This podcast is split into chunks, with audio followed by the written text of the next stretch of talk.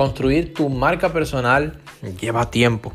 Quizás lleve meses, pero si me preguntas, si le preguntas a Valentín, te diría que lleva años, por no decir toda una vida. Warren Buffett, una de las personas con un patrimonio mayor, más ricas en el mundo, decía que toma 20 años. Es una frase de las de él, ya que él tiene bastante.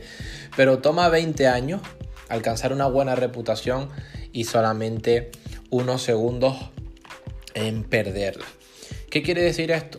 Que al fin y al cabo, más allá de cualquier empresa, más allá de cualquier marca, fíjate bien lo que están haciendo cuando empieces en cualquier red de mercadeo, te asocias con en cualquier empresa eh, de venta directa, empiezas a comercializar con productos, con servicios, porque recuerda algo muy importante, aunque esté la empresa detrás de ti, y es que tú estás dando la cara.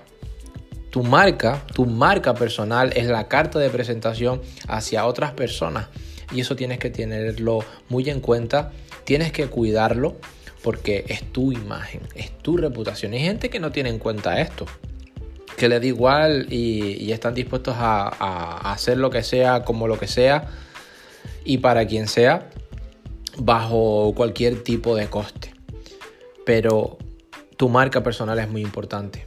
Tu presencia en las redes sociales es muy importante. Tu presencia ahí fuera es muy importante. Y si quieres una definición muy fácil de marca es qué están diciendo de ti las personas cuando tú no estás. Esa es tu marca personal. Cuídala.